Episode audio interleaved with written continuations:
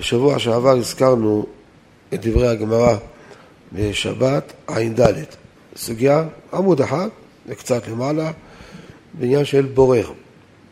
תנו רבנן, היו לפניו מיני אוכלים.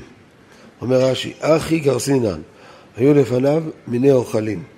ואז כתוב בורר ואוכל, בורר ומניח, לא יברור, ואם בירר חייב חטאת, כל הדינים שהגמרא הסבירה. אבל הגרסה היא, היו לפניו מיני אוכלים. אומר הפני ישוע, ודעת רש"י, דווקא היו הרבה מינים, אורז, אפונה, תירס, כל מיני דברים, תערובת, זה אני אומר, גזר, היה הרבה מינים, הוא מוצא מה שהוא לא אוהב, הוא לא אוהב את האפונה, לא אוהב את הגזר, מוציא את זה, זה יש דין של בורר. אם זה לא לפי התנאים, לא לאלתר, אבל אם זה שתי מיני אוכלים, אין בזה דין בורר. יש לך למשל אורז ואפונה לבד, והוא לא רוצה את האפונה, מוציא. יש לך סלט, עגבנייה עם בצל, אין עוד מינים אחרים, מוציא את הבצל, לפי רש"י, אין בזה בורר. כל האיסור הוא דווקא היו לפניו מיני אוכלים, הרבה מינים. תוספות למעלה בראש העמוד כותבים, אחי גרסינן, היו לפניו שני מיני אוכלים. זאת אומרת, אפילו שני מיני אוכלים, אורז ואפונה, לא היה עוד דברים שם, גזר וכדומה, רק את זה היה. והוא בורר, אם זה לא לפי הכללים, כמו שאנחנו למדנו, יש בזה דין של בורר. לא צריך שיהיה הרבה מינים. כן, מחלוקת, רש"י ותוספות אוכלים, כך כתוב, לא יהיו לפניו, הבורר אוכלים מתוך אוכלים. קצת משמע כמו רש"י, משמע קצת. אבל רבנו חננאל בסוגיה גורס כמו התוספות.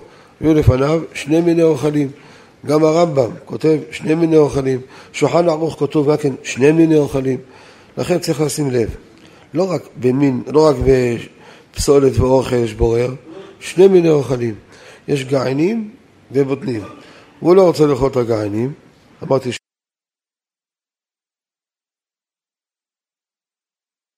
מושך הרבה זמן ונהיה בטלן.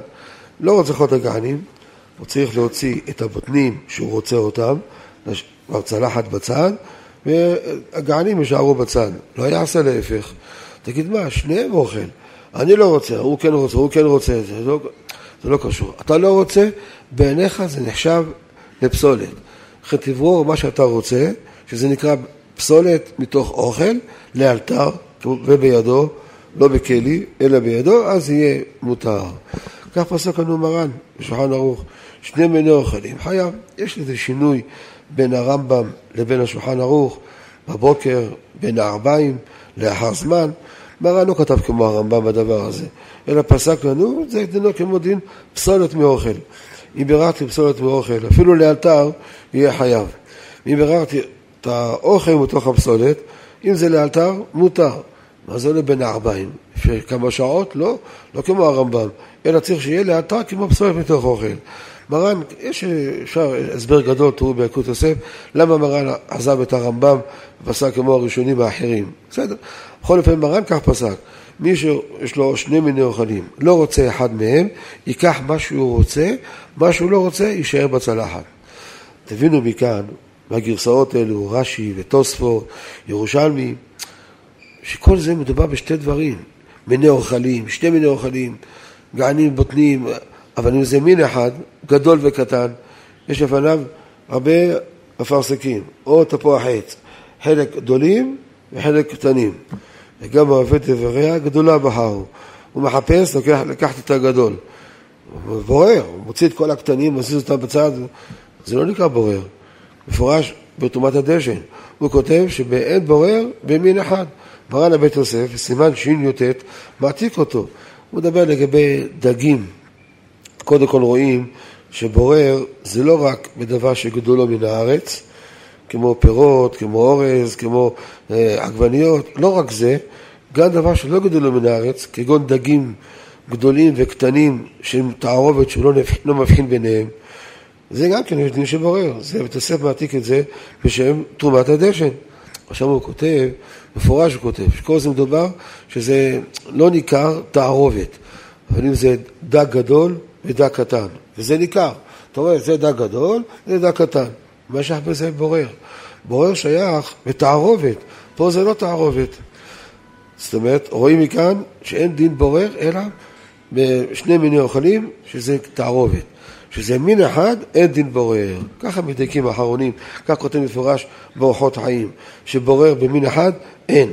ככה מבואר ברב המגיד על הרמב"ם, שכל זה בשני מיני אוכלים, כמה מיני אוכלים, אבל במין אחד אין דין בורר. וזה ההנחה. אם זה מין אחד, יש לו כמה חולצות, הכל מעורב. אמרנו עכשיו, בספרים, כל מה שמעורב, יש לו כמה סוגים, כולם מין אחד כולם. הוא לוקח אחד מהם, לא שאחד נוכלך ואחד נקי, כולם אותו דבר, לא, הוא לוקח אחד מהם, אין בזה דין בורר. בורר במין אחד, אין. תורי זהב חולק. הוא כמעט יחידי בדבר, כמעט סברה יחידה, שהוא סובר שיש בורר במין אחד. לפי דעתו זה חיוב חטאת. גם במין אחד, יש לו תפוח עץ גדול ותפוח עץ קטן. הכל מעובב, איזה עשרה אחדים. מעובב, והוא צריך לקחת מה שהוא רוצה. לא ייקח מה שהוא לא רוצה ויזיז בצד וישאר מה שהוא רוצה. אפילו מין אחד, יש דין בורר. חיי אדם, הוא מוכיח מרש"י, שבת ע"ד עמוד ב', שלא כדעת התוכן זהב. מביא ראיה. שם הגמרא הביאה, איימן דאביד חלתה. אחר כך עוד דוגמה, איימן דאביד חביתה. אחד מהם חייב 11 חטאות. ורש"י מונה מה החטאות שהוא חייב. מה זה חלתה? זה כוורת של דבורים שעושים את זה מקנים. מי שעושה בשבת כוורת של דבורים, עושים את זה מקנים, חייב 11 חטאות. אחד מהם הזה, זה בורר. רש"י מסביר, מה בורר? את הקנים היפות, הטובות, והקנים הרעות. צריך שזה יהיה לאלתר, פה מה שייך לאלתר. לכן חייב שבעה, שבעה חטאות. אחד מהם זה בורר. מה משמע? בורר את היפות מהרעות. זה כמו שני מינים, סולת ואוכל. אם זה היה אחד ארוך ואחד קצר ואחד בינוני, בורר, זה לא נקרא בורר, כי אין בורר במין אחד. זה מביא ראיה חיי אדם, מדעת רש"י, שלא כדברי התז, שרק רעות מיפות, רק זה, כמו פסולת ואוכל. בשקל מין אחד אין דין בורר. מנחת חינוך, הוא מביא ראיה מרש"י בהמשך. איימן דוד חביתה, מי שעושה חבית, לוקח בוץ ועושה בצורה של חבית, לוקח ברנר, עושה חום, שזה, שזה יהיה חבית. הוא בורר, הוא חייב שם גם כן כמה חטאות, שבעה חטאות הוא חייב. רש"י כותב, אחד מהחטאות שהוא חייב מה זה? מלאכת בורר. מה הוא בורר? את הצרורות הגדולות מתוך הקטנות. יש אבנים גדולות, יש אבנים קטנות, הוא בורר את הגדולות מהקטנות, ושישאר רק שחבית בצורה יפה. מה אתה רואה מכאן? שיש בורר במין אחד. זה סייעתא לכאורה, לתורי זהב. מצד שני זה סתירה ברש"י. לגבי כוורת של דבורים כתב כך, לגבי חבית כתב כך. איך יכול להיות? סתירה ברש"י. אפשר לתרץ, בחבית, אם אני לוקח חבית בוץ עם אבנים גדולות, זה בולט. זה מפריע על עצם צורת החבית. הוא רוצה שיהיה צורה של החבית. לכן הוא מוציא את כל האבנים הגדולות, משאיר רק את הקטנות, ואז זה נהיה צורה של החבית. אז בעיניו זה כמו פסולת מאוכל. זה לא נקרא בורא ממין אחד. נכון שזה מין אחד, צורות, אבנים גדולות וקטנות, שניהם מין אחד, אבל בעיניו זה כמו פסולת. כי הוא עושה חבית, הוא רוצה שזה יראה בצורה יפה. מה שאין כבכוורת של קנים, יפות מרעות. אבל אם זה אותו דבר שניהם, הנה חינם אין בורר. אז אין ראיה מרש"י כמו התז או נגד התז, שאפשר לתרץ ככה, שאני יושב כך, חולפי מחלוקת, התורי זהב וכל הפוסקים. כמו שאמרתי לכם, תרומת הדשן, אורחות חיים, הרב המגיד, שזה ראשונים. כולם כותבים שאין בורר במין אחד. הפלא, מרן השולחן ערוך פסק שני מיני אוכלים. מין אחד, משמע בשולחן ערוך שאין בורר, נכון? בא בן איש חי, בן יוסף חיים, ופסק שנחמיר בבן איש חי. פסק שיש להחמיר בבורר במין אחד. מה ראה על ככה? לחלוק על הראשונים, לחוש להחמיר לסברה יחידה של סברת התורי זהב? מה, מה ראה על ככה? בשביל מה ככה? זה שבפרט יש לך לצרף את הסברה של רש"י, שרק מיני אוכלים הרבה יש בורר. שני מיני אוכלים ואין בורר, כל שכן מין אחד שאין בורר. אז מה, למה נכון להחמיר? הרב לפני 60 שנה בערך, היה לו ירחון כל סיני, שם הוא כתב, כמדומני בשנת תשכ"ג, שם הוא הביא את הבן איש חי הזה, ודחה את הבן איש חי. ולמה אתה חולק על מרן? בשביל מה? הפלא, הבן יוסף חיים בעצמו, ברב פעלים, חלק ב', חלק יום הדעה, סימן ז'. הוא כותב שאפילו מאה אחרונים יחלקו על מרן, קיבלנו אורות מרן. מי זה מאה אחרונים? כולל הוא עצמו, הוא האחרון. אפילו מאה יחלקו על מרן. הוא כתב מאה, אני לא מצאתי מאה. חיפשתי מקום, היה בסביבות ארבעים ומשהו, לגבי אדם שיצא לשירותים, ולא בירך אשר יצא. אחרי חמש דקות עוד הפעם לשירותים. לא בירך. כמה פעמים לא בירך אשר יצא, דעת מרן, בשם גאון, שהביאו אותו הטור, מברך כמה פעמים אשר יצא. כמה הלך לשירותים? הלך חמש פעמים, אשר יצא. אם הוא בעל תשובה, יעשה חשבון, כמה לא פרח אשר יצא, יברך את הכל, את אשר יצא.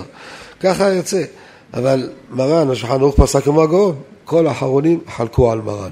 המגן אברהם, התורי זהב, הרב חידה, יקוד יוסף הבאנו למעלה מ-40 אחרונים שחלקו על מרן. עכשיו זה לא הזדמנות לפרש איך חלקו על גאון. רבי גאון זה אחד מהראשונים, איך חלקו עליו? אורחות חיים מעתיק אותו, את רבי גאון. בית יוסף פוסק אותו להלכה, גם בשולחן ערוך. אז איך חלקו על ראשונים? כנראה כל הראשונים האחרים זה לא כתוב. לא ברמב"ם ולא בריף ולא בראש, אף אחד בראשונים. יש לנו עשרות עשרות ראשונים, אף אחד לא כותב את זה. כותב הגאון החקרי לב, ועוד כמה כתבו את זה.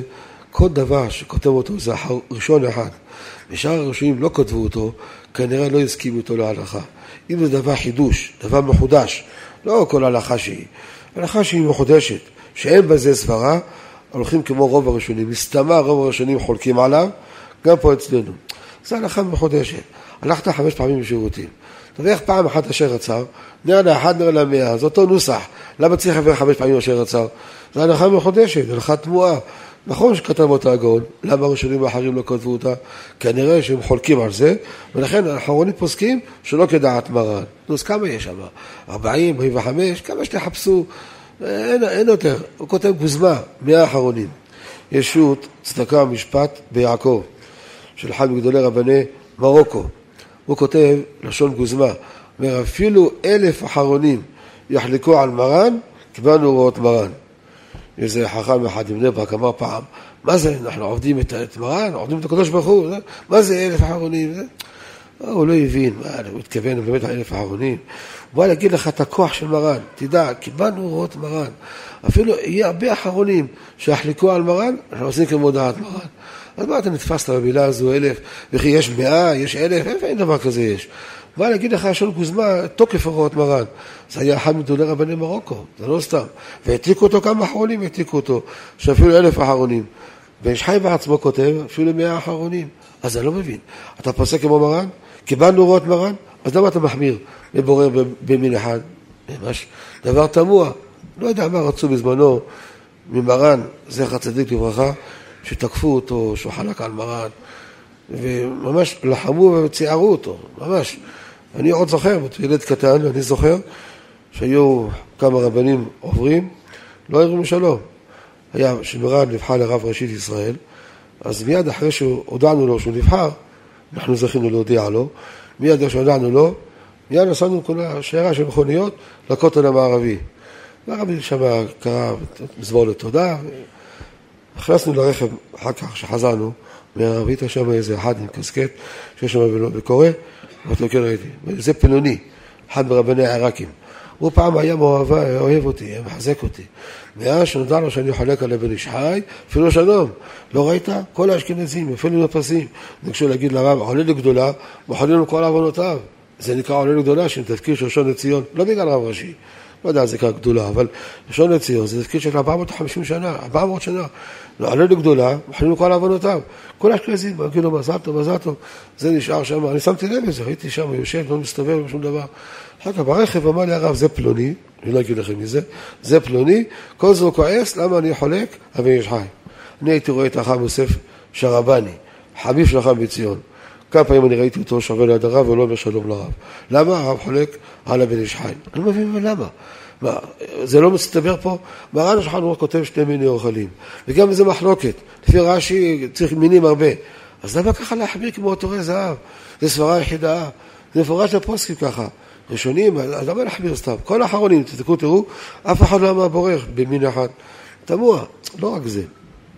הרב פעלים, חלק ד' יצא אחרי פטירתו של הבן איש חי. מי ששם לב ללשון, החלקים הראשונים, שלושה הראשונים, הרבה יותר ברור. זה יצא בחיים חיותו. אחרי פטירתו קצת אה, שונה קצת. שם הוא כותב דבר מעניין, גם בזה הרב חלק עליו. הוא כותב שאם אבי הבן, סנדק והמוהל נמצאים בבית כנסת, והמילה לא עושים בית כנסת, טמא על מנהג עירנו, בגדד.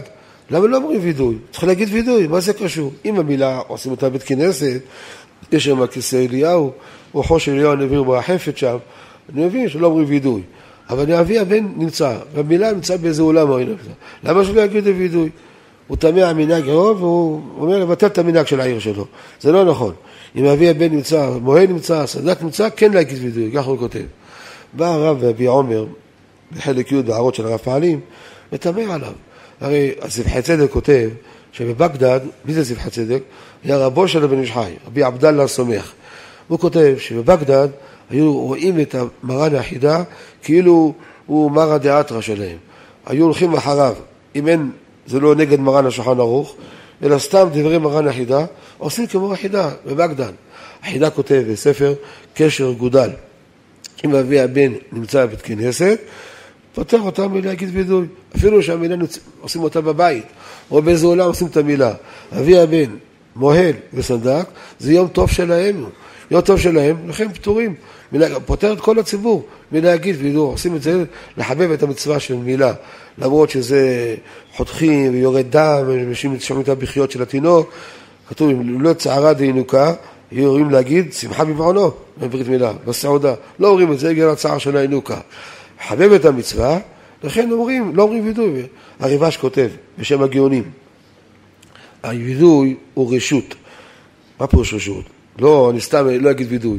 כלפי שאר התפילה זה בגדר של רשות. ולכן, כל שיש לך איזה ספק, ולא אמרת וידוי, לא, בסדר גמור. לא אמרת, לא, לא צריך להגיד וידוי. לא רק שלא אמרת, לא צריך להגיד וידוי. כמו למשל, יש שם חתן בר מצווה, ביום שהוא נולד, נולד נגיד בכ"ז, כ"ו, כ"ז באב, ביום שהוא נולד, זה, זה הכוונה, 13 שנה ויום אחד. הוא נכנס לביום אחד. לא צריך עוד אחד, בשביל מה? גמר 13 שנה, זה נקרא ביום אחד, לא אומר באותו וידוי. הוא כבר הניח תפילין לפני כן. מרן היה מנהיג אותנו, לא יודע את כל האחים, אבל האחים הגדולים, היינו מניחים תפילין בין חצי שנה לשנה קודם, קודם הבר מצווה. הרבה זמן אני מכין תפילין. אז לא מדבר על זה, מדבר אני, עצם הדבר, באותו יום אני אעשה בר מצווה, פוטר את הציבור מלהגיד וידוי. בא הראשון לציון, הרב בן ציון מאיר חי עוזיאל, משפטי עוזיאל, ומוסיף, אותו דבר אם הוא מניח תפילין פעם ראשונה, בכל רינה ותודה. באים בכנסת, כל המשפחה, הוא מניח תפילין פעם ראשונה, רק יפוטר אותם מלהגיד וידוי. בכל שכן, אבי הבן. סנדק, מועל, שפוטר אותם. זה כותב את זה, החידה כותב את זה. והעתיקו אותו הרבה אחרונים, באריאל גזי, בשלמי ציבור. הוא מעתיק את החידה, שאבי הבן, מועל וסדק, פוטר אותם. חסד לאברהם, גם כן מעתיק את זה. יותר פלא, זה תשובת הרדב"ז. הרדב"ז בסימן כ"ג, בחדש, חלק ו', הרדב"ז זה חלק ו', החדשים, שיוצא בכתב יד. שם הוא כותב, אם אבי הבן או מוהל או סדק נמצא בבית כנסת, אפילו לא אומרים את הברית במקום אחר, פוטר אותו מלהגיד וידוי. הדבא זה כמעט כמו ראשון, סוף הראשוני, תחילת האחרונים. הוא כותב מפורש. אז כל זה הבן איש חי לא ידע. הוא טמא מנהג עירו בגדד. עיר שלך בגדד, עושים כמו החידה. החידה כותב שזה פוטר אותה, מה אתה רוצה מבני העיר שלך? זה תמוה, הרב חלק עליו. לא יכעסו, למה הרב חלק? למה אתם כועסים? מה יש? תראו, עוד איזה דבר מעניין. הוא כותב ברב פעלים שהוא לא יודע, גם בבן איש חי, לא יודע למה כופלים, אנחנו היום עושים לנו, יש לנו יומיים, ראש חודש, נכון? חמישי ושישי, נגיד הלל ונכפול פעמיים, עוד אחד כעניתני, ענה השם מושיענה, אם יש כולל, אז לא צריכים לנגן, ביטול תורה, נגיד את זה מהר. אם אין כולל, יגידו, ינגנו את זה, או חול המועד, שינגנו את זה. אבל לא יודע למה כופלים, בשביל מה, אין שום סיבה לכפול. עוד אחר כך ניתן, כל זה פעם אחת. אבל אבא מרי היה כופל, לכן אני נוהג כמו אבא מרי. כך כותב בן איש חי. בא הרב ביום חלק י' ותמה עליו. יש שער הכוונות דרוש של חג סוכות. שם כתוב מפורש, על פי הקבלה, לכפות את הפסוקים מי עוד אחר כך ניתני, לכפות את זה פעמיים. הרב לא היה מקובל גדול, כן, היה מקובל, אבל לא גדול. לא כתבו עליו מקובל האלקי, כמו היום כל אחד כותבים מקובל האלקי. אפילו אחי, הוא ידע שהכוונות, תראו מה זה. והשיג על מי? השיג על בן איש חש, לא היה כמוהו מקובל. כולם יודעים כמה היה מקובל. אבל אתם רואים, הנה, לא יודע קשי תורה. אז הרב תפס אותו בשער הכוונות הזה, בדרוש לחג הסוכות. כתוב מפורש, לכפול, חג עינתני. וחלק עליו. אז למה אתם כועסים? אז מה יש לנו חלק עליו? לא, זה לא דקה של תורה? יש כאלו שמתעקשים בבן איש חי. שמעתי איזה רב אחד, בישיבה שלו, מישהו בשחרית של תשעה באב, אמר, נחם השם אלוקינו, בחזרה כמובן, כן? נחם, הם חותמים נחם ציון בניין ירושלים, לא חותמים בוני ירושלים. בא, כשחילק את הנחם, בא הרב שלו, לפני כולם, וצעק עליו, תעשה בבית שלך מה שאתה רוצה, תפסיק. הפסיק אותו, כי זה שחרית, לפי דעתו של הרב הזה, עושים כמו בן איש חי. בן איש חי כותב, רק במנחה אומרים נחם. מה שאין כן בכל התפילות כולם, לא אומרים נחם, ככה בן איש חי אומר. אבל מה, תראה כל הפוסקים, כולם כותבים שנחם זה נקרא מעין המאורע. ליל ראש חודש, בבוקר, ערבית, שחרית ומנחה, הורים, הורים יעלה ויבוא. בתענית, שמתענים מהבוקר, אז אומרים בשחרית עננו וגם מנחה אומרים עננו. זה נקרא מעין המאורע. לכן לא זה הדרך. גם כאן, הירושלמי בפרק ד' במסכת ברכות, הוא קורא לזה מעין המאורע. והעתיקו את הירושלמי הזה, הריף והראש. הרמב"ם, יש קצת משמעות, הלחם מישני מדייק מהרמב"ם, שגם הוא סבר ככה, שזה נקרא מעין המאורע. הביא את זה עם כמה פרטי דינים של מעין המאורע. אז אם זה מעין המאורע, אז בליל תשעה באב, ערבית, ביום שחרית וגם מלחה, צריך להגיד נחם, כי זה מעין המאורע, כמו, כמו יעלה ויבוא. ככה כותבים מפורש כמה ראשונים. רבי יהודה ברצלוני, כך כותב. רבי יצחק אבן גאה, כך כותב. רבי אברהם גורון, לפני כאלף שנים, גם כותב ככה, שזה נקרא מעין המאורע, ואומרים את זה ערבית, שחרית ומנחה. בחזור ויטרי, אבו דרם, גם כותב את זה. להגיד, בכל אורחות חיים גם כותב את זה, יש הרבה. בית יוסף מביא את אבו דרם, והוא כותב, בכל מקום מנהג העולם להגיד נחם רק במנחה. מסבירים את זה, כי לעת ערב, בתשעה באב, לעת ערב, הצילו אותו לבית המקדש, ולכן אז אנחנו צריכים נחמה. רק אם אנחנו אומרים נחם. שחרית וערבית לפני כן אנחנו לא אומרים נחם. מרן כותב מנהג העולם. ומה לפני כן הוא כתב? הביא את אבו דרם, שזה מעין המאורע, לומר הריף והראש והרמב"ם, שלושה עמודי הוראה שזה מעין המאורע. צריך לומר את זה גם בערבית וגם שחרית. שימו לב, בשולחן ערוך, שם מרן, סימן תרמ"ז, מרן כתב את ההלכה הזו בסתמות. הוא כותב, ואומרים בתפילה בבני ירושלים, אומרים תפילת נחם. הוא לא כותב אומרים במנחה, כותב אומרים, מעין המאורע. הסבירו שם האחרונים בעושה כלים, שהכוונה היא ערבית שחרית למנחה, שזה מעין המאורע. ותוסף רק הזכיר את מנהג העולם. לא יודע שאני כאילו לא יודע, תמים, לא יודע. הוא יודע שככה מנהג העולם. שחן ערוך כתב את ההלכה, ככה צריך לעשות. להגיד נחם בכל התפילות כולם. ספר גדולת אלישע של הגאון רבי אלישע דנגור, הוא כותב שהיה מנהג בגדד, כמו שבית יוסף כותב, מנהג העולם להגיד נחם רק במנחה. אבל לפי מה שאמרנו עכשיו, להקת ראשונים, כולם כותבים מפורש, שאומרים נחם בכל התפילות כולם. החידה כותב, שהמנהג שלנו צריכים להגיד נחם בכל התפילות. אמר עיקש, רבי יעקב קסטרו, היה בן דורו של מרן לבית יוסף, גם הוא כותב, צריכים להגיד נחם בכל התפילות כולם. אותו רב, משתיק את הבחור, למה אתה עושה נגד הבן איש חי? כל הכבוד לבן איש חי. אם נחזור לבגדד, לא יודע, יקבלו אותנו, אם נחזור לבגדד, נעשה כמנהג בגדד. אבל פה ארץ ישראל, כמו כל הראשונים. שולחן ערוך כתב בסתם, לומר נחם, לא כתב דווקא במנחה. וכל הראשונים כולם כותבים שזה מן המאורע. וגם כתוב את זה ככה בירושלמי, שזה מן המאורע. אבל למה אתה משתיק אותו? אז הוא יודע. היה אחד, פלל, ואמר, בעשרת ימי תשובה, האל הקדוש, בחזרה. אמר האל הקדוש. אז מיד תקנו אותו, תקנו אותו, חזר לאתה קדוש. טוב, גמרת על חזרה, ניגש אליו הרב שלו, של בחור זה, למה עשית ככה? אמר לו, כתוב בחזון עובדיה, שחוזרים, כמו שאמרו קדושה, כברכה בפני עצמה. לא חזון עובדיה ולא זה, מה? טוב, אחר כך חוזר חזר, איפה, תראה לי, איפה, איפה כתוב בחזון עובדיה? לקח חזון עובדיה, והראה לו איפה זה כתוב.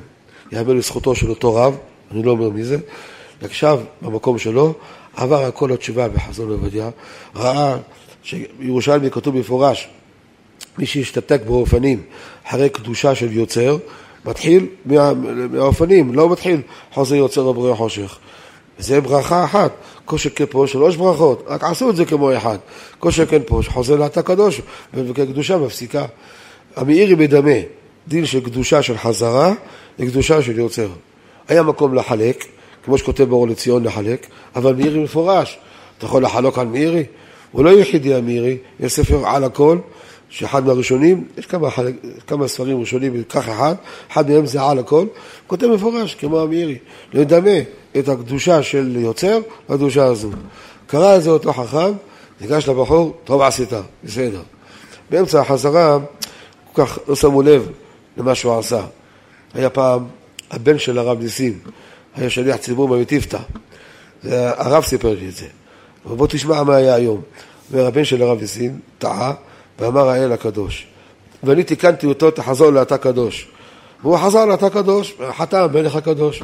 והוא לא יודע שאבא שלו פוסק לא ככה, אבא שלו לא פוסק צריך לחזור לראש, הוא לא יודע את אבא שאבא שלו פוסק. הרב, הרב שמח שדווקא הבן הזה עשה כמו שהוא פסק, לא כמו, לא כמו אבא שלו.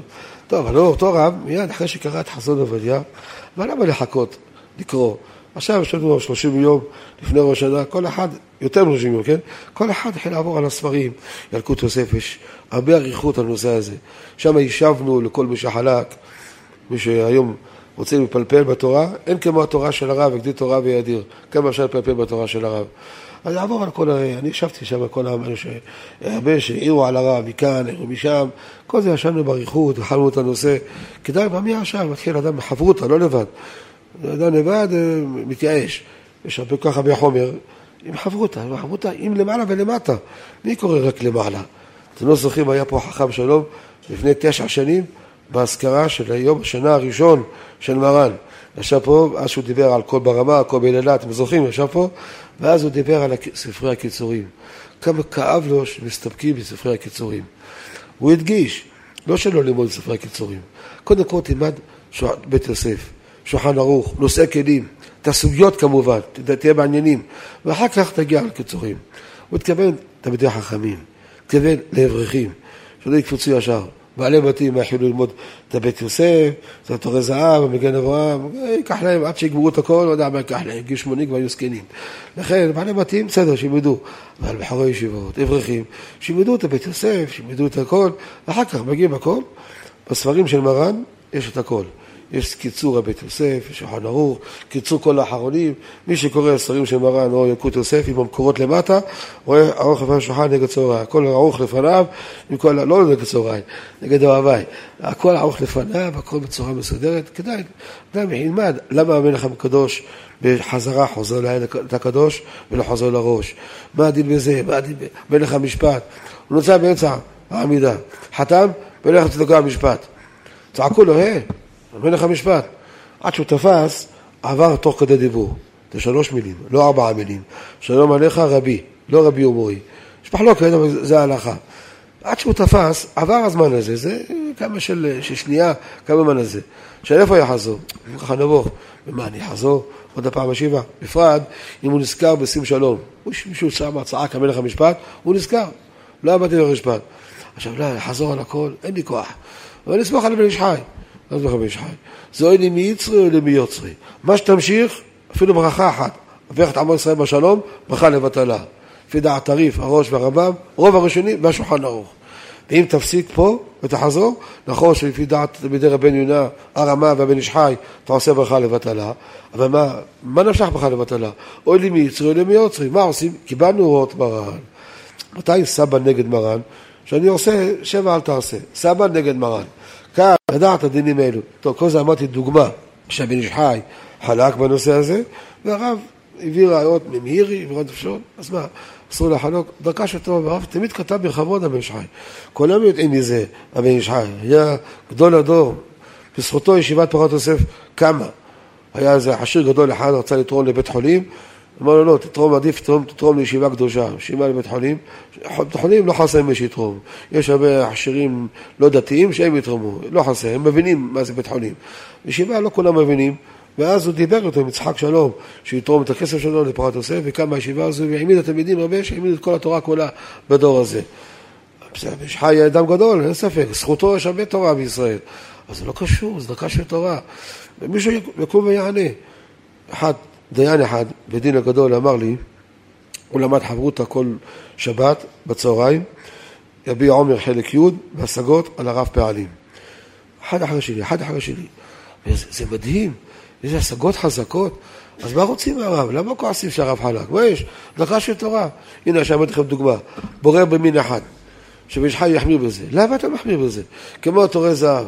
למה? טוב, תגיד, רבין חסידאה, חסדאין מילה, אבל למה להחמיר על הציבור? כולם בגדד? כולם אה, אה, חלוק, חלוק לדרבנן וצדיקים וחסידים, מקובלים? לא כולם ככה. אז למה להחמיר בורר במין אחד? לכן, הלכה למעשה, סיכום הדברים. בורר זה רק בשני מיני אוכלים. במין אחד אין דין בורר. יש אבני נזר מעניין, אדמו"ר מסוכותשוב. הוא שואל שאלה כזו.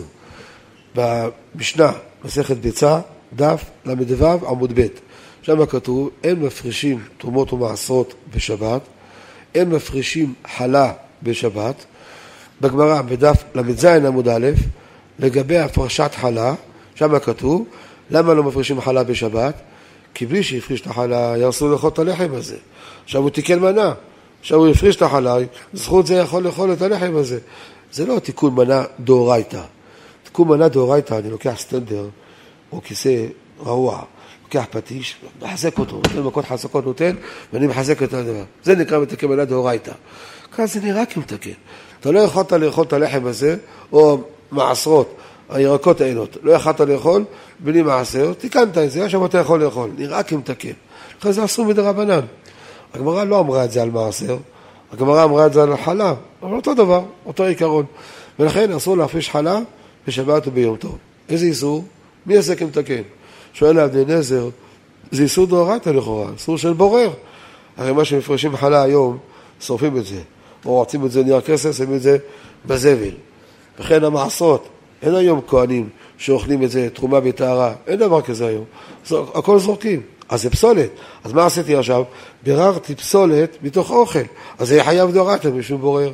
זה שואל אבני נזר, שאלה יפה. ההוא שמח, הוא עונה על השאלה הזו. מביא את השאלה הזו, כל זה מעתיק בספר משמרת חיים של הגאון הרב פנחס שיינברג. ובקלט מרדכי של הגאון הרב ברוך מרדכי אזרחי, יש לו ספר שמן, שהוא חיבר על הספר משמרת חיים. עם פפינים אני עושה את זה הרבה. זה לא הזמן עכשיו להגיד שיעור כללי, אבל בקיצור, נגיד לכם מה התירוץ. בשעה, אני, לפני שאני אגיד את התירוץ, לפני, לא יודע, אולי 40 שנה, קצת פחות 40 שנה, שעסקנו בנושא, באתי למרן לפי תומי ושאלתי אותו, אבא שואל, אבני נזר שואל, הוא שמח לפפל איתו, הוא שואל, למה זה לא דאורייתא? למה מחזק לתקן? זה דאורייתא, בורר. הרב ענה לי בכעס, הרב לא יכול לשמוע דברים לא, לא מסתברים. מה זה בורר? בשעה שהוא לקח את כל הימים בסדר, זה ימין אחד בשעה שלקח. יש כאן מעשרות, הכל ענבים. הוא לקח ענב אחד, או כמה ענבים, אשכול קטן, כדי לעשות מעשר כל הענבים. בשעה שהוא לקח, זה אוכל מאוכל, זה מין אחד. מין אחד, אין דין, אין דין בורא, מה אתה רוצה? מתי זה נקרא פסולת מאוכל? מתי צריך לזרוק את המעשרות או את החתיכת חלה? אשכנזים מחמירים, כשעושים הפרשת חלה, הם לוקחים כזית. יש להם הרבה, יכולים לקחת כזית.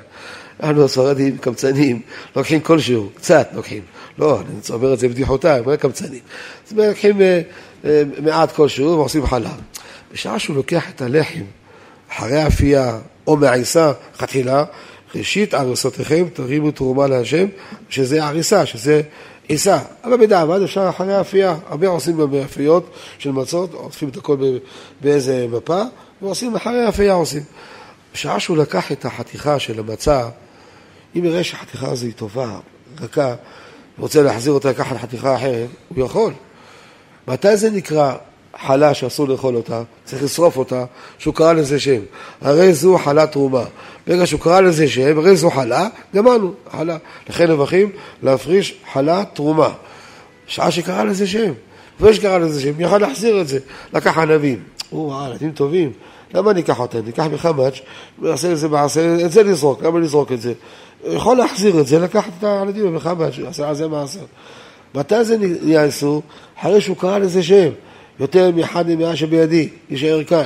ויותר מזה, כל הנוסח שכתוב בסידור, תראו סידור חזון עובדיה, שם יש את הנוסח המדויק, מה שמרן הכתיב לנו לפני שלושים שנה יותר, נוסח של הפשרת תמות ומעשרות.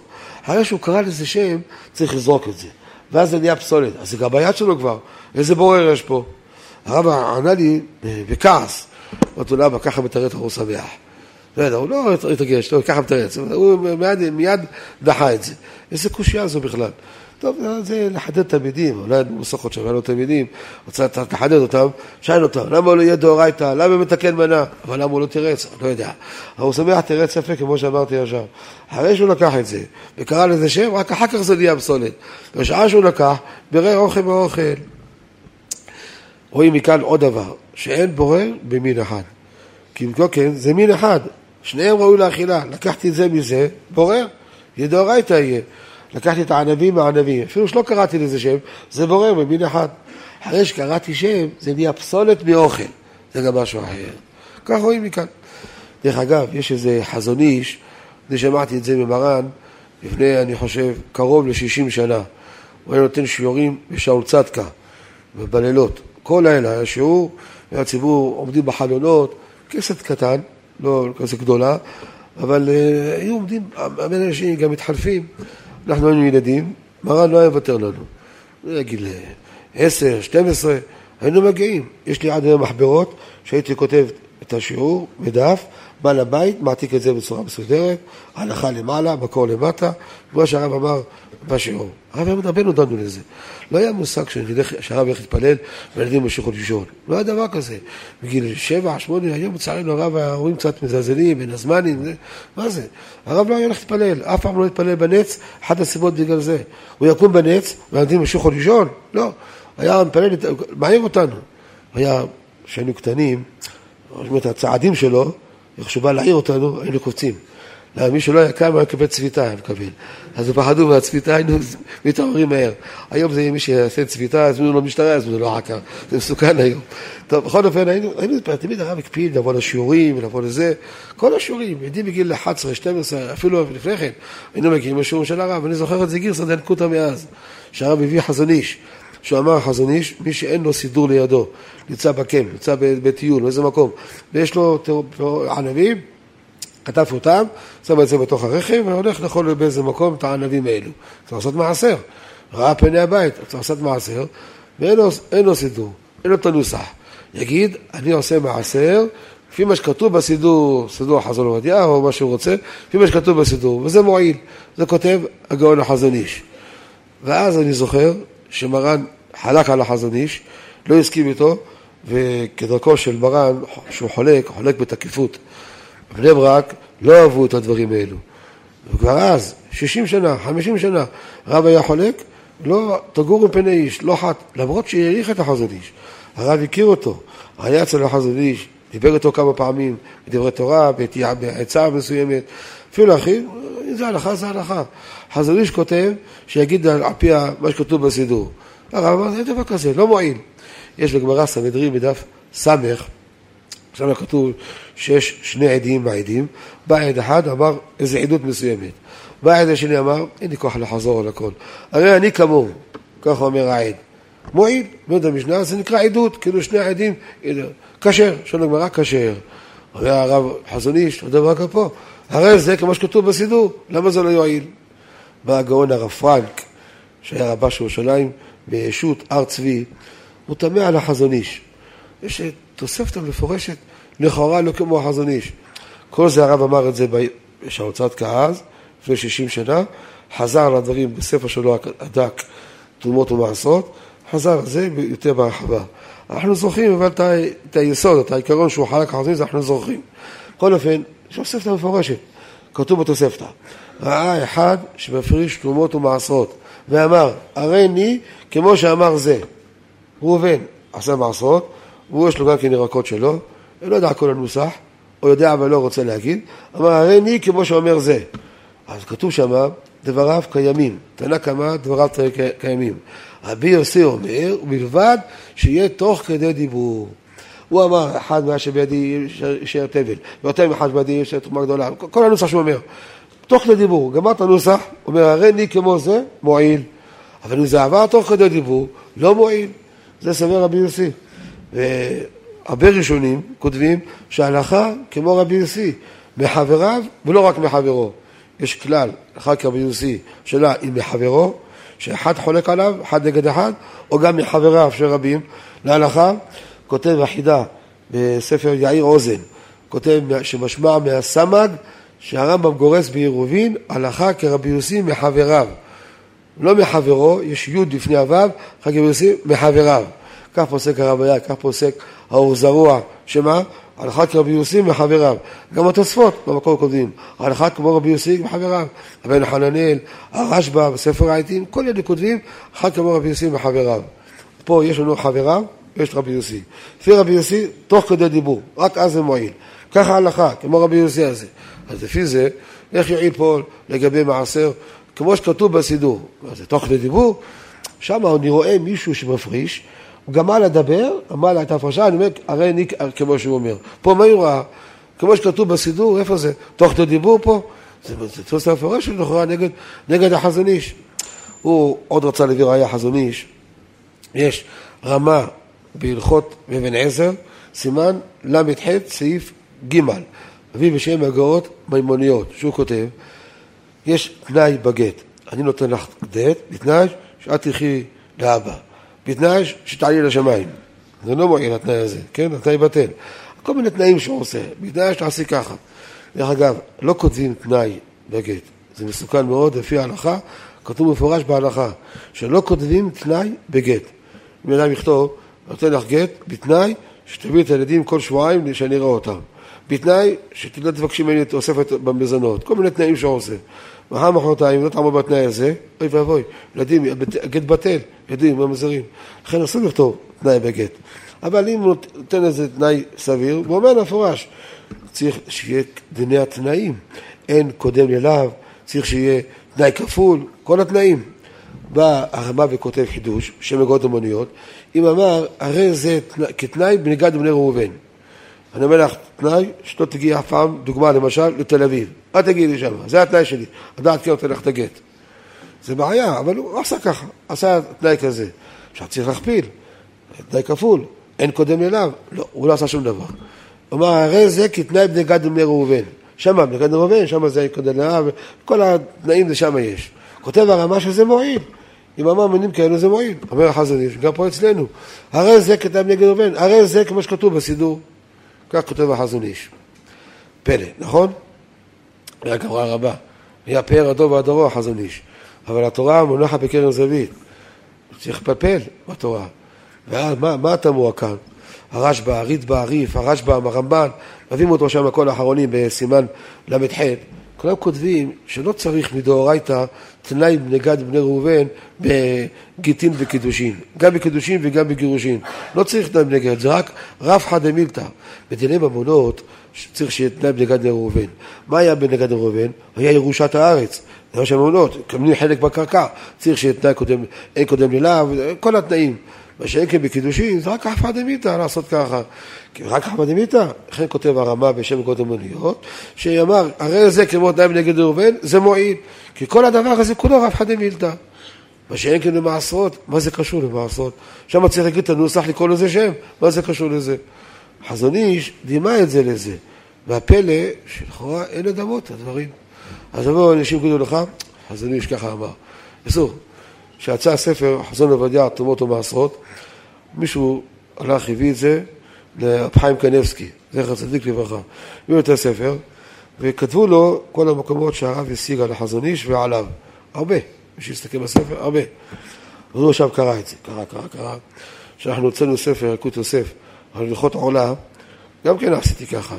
כתבתי על הכריכה, להלן המקומות שהבאתי את כבודו דרך אמונה, והשגנו על כבודו. יש לפחד. זה דרכה של תורה, אנחנו משיגים לשם שמיים. עשיתי רשימה, ככה כל הכריכה הייתה מלאה במקומות של זה. הוא היה מסתכל, עובר מסתכל. גם בחסון עובדיה, הוא ראה את ההשגה הזו. מישהו סיפר לי, בני הבית של הרב חיים קניבסקי. הוא ראה, סגר את הספר, זה לא הדרך שלנו בלימוד. מה זה לא הדרך שלנו? ככה הוא הגיב, חיים קניבסקי. זה לא הדרך שלנו. מה זה הדרך שלנו? הרב לא כתב סתם אחרי כתב אחרי כתב, הרב הביא ראיות, הביא את דברי הרב פרנק, הביא תוספתא הביא, הביא סברה לגבי מגד בני ראובן, יש לחלק. באור לציון, המסכת כתובות, שם מביא בשם הגאון רבי ישראל מילצברג, היה פה בירושלים, היה גברה רבה. הוא כותב, מביא את האור לציון, הלשון הזה, הרי זה מעשרות, כמו שכתוב בסידור, אינו מועיל כלל. ואפילו בדיעבד המעשרות לא תוסעות לעשות. ואז יעשה מעשה פעם שנייה ויברך. כי מה שעשה לא עשוי. כותב את זה הרב מציון בשם הרב מצבר, וזה דבר שמסתבר. לא כמו החזון איש. יש שו"ת מרית אלגזי, הוא נשאר דבר דומה לזה. היה עם הארץ אחד, שלא יודע בכלל מה זה תרומות ומעשרות, הוא חקלאי, מושבניק, היום זה לא ככה. היום תראו מושבניקים, שואלים שאלות יפות מאוד. שבוע פגשתי איזה אחד מושבניק, פנינו שחרית, והיה מישהו שקרא לבת שלו שם שלה, קריאת שם, זבד הבת, קריאת שם. לא אמרנו וידוי באותו יום. ניגש אליי המושבניק הזה, חקלאי, אומר לי, הרב, לא ידעתי שזבד הבת לא אומרים וידוי, זה חידוש. אמרתי לו, לא, יש פה סנדק, מה זה קשור לזבד הבת? טוב שהוא שאל, חשב, חשב שלא אומרים וידוי אם יש זבד הבת. טוב, בסדר. יש היום חקלאים, בפרט בשנת השמיטה, שיושבים ולומדים כל השנה כולה, ואם מבריחים, לומדים חברותא, יש תקציב.